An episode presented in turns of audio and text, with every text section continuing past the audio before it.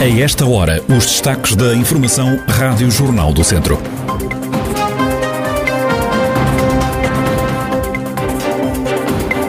Atletas do distrito terminam participação nos Jogos Paralímpicos de Tóquio e trazem para Portugal na bagagem uma medalha olímpica. Em nelas arranca hoje aquela que é a edição 30 da Feira do Vinho do Dão. A atualidade da região em desenvolvimento já a seguir.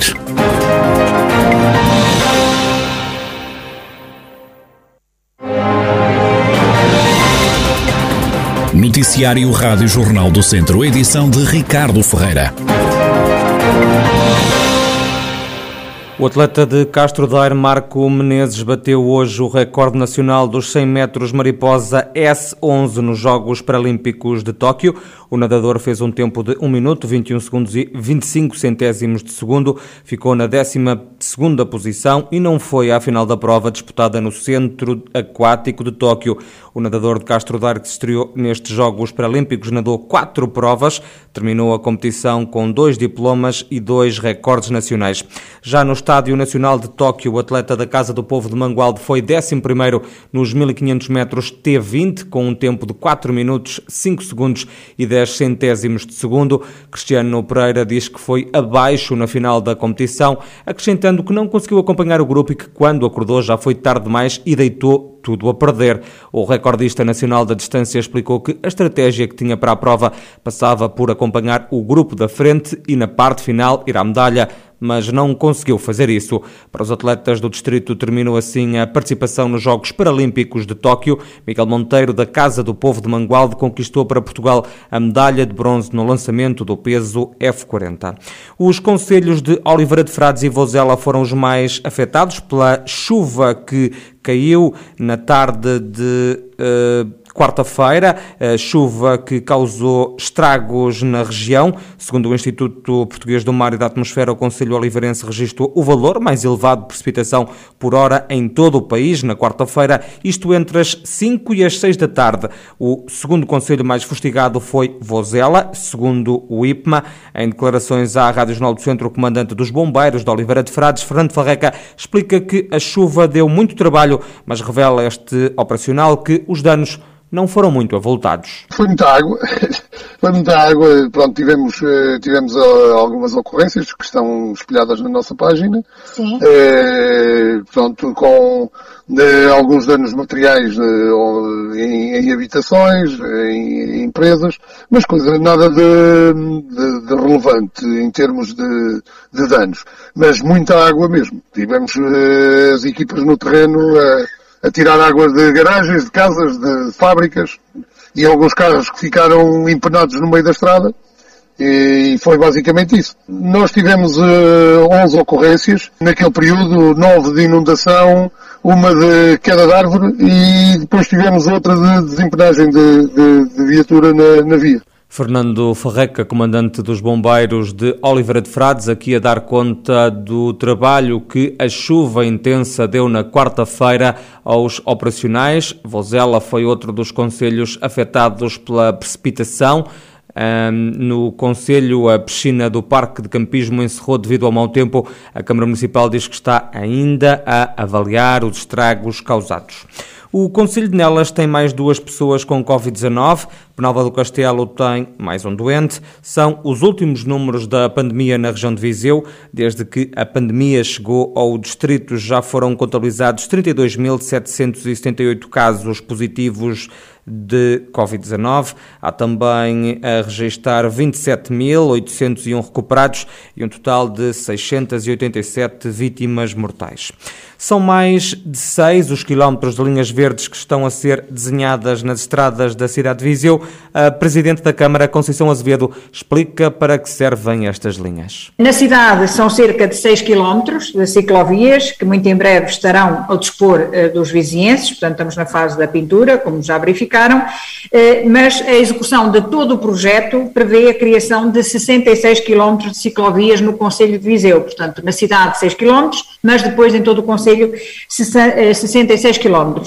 Este é um projeto muito importante para a afirmação de Viseu eh, como cidade sustentável, capaz de adotar as melhores práticas ambientais, eh, também na redução da pegada carbónica. As vias cicláveis vão obrigar a novas medidas no trânsito envolvendo carros e bicicletas. O município de Viseu, no âmbito da construção da primeira rede de ciclovias urbanas da cidade de Viseu, tem previsto um conjunto de vias partilhadas entre automóveis e bicicletas. Eh, e vai incluir também, eh, portanto, os símbolos de bicicleta, setas direcionais e o limite máximo de velocidade permitido são 30 km hora. Isto porque é uma linha partilhada, como já disse, entre automóveis e bicicletas.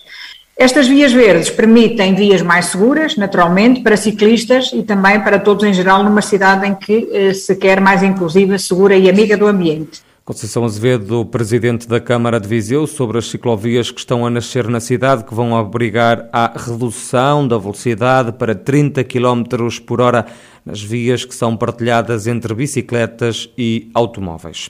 Por falta de alunos, a escola primária de Ventosa, em Vozela, vai ficar suspensa. No último ano frequentaram este estabelecimento de ensino seis estudantes. Para o novo ano letivo, que já arrancou, seriam apenas dois os alunos. Raquel Ferreira, a diretora do agrupamento de escolas de Vozela, fala sobre esta situação. Só teríamos um terceiro no quarto. Ora, com dois alunos era incomportável termos uma escola em funcionamento.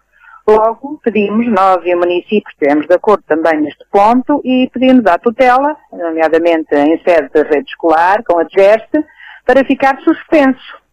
E, eventualmente, poderá reabrir, caso tenhamos alunos, interessados em frequentar eh, aquela escola. Já nos aconteceu com outras escolas e outros jardins, nomeadamente Passos Lharigos, que esteve também suspenso e reabriu no ano passado, há dois anos. E, e aconteceu com o Jardim de Passos Lharigos e poderá vir a acontecer com a Escola Ventosa, que estaria muito, que tem boas instalações e, era, e é uma freguesia que ficaria ali com um equipamento ótimo e, e se precisávamos de deslocar as crianças eh, para Volvel. Há uma década frequentavam a escola primária de Ventosa mais de duas dezenas de crianças. Raquel Ferreira explica que a freguesia não tem falta de alunos, os pais é que optam por colocar os filhos na vila de Vozela. Não quer dizer que não haja crianças na freguesia, quer dizer que também as crianças estão em Vozela. Os pais os encarregados de educação dos meninos de Ventosa frequentam quer os JIs de Vovela, que temos dois, temos creches JI particular e temos JI oficial, e a escola de primeiro ciclo de Vovela.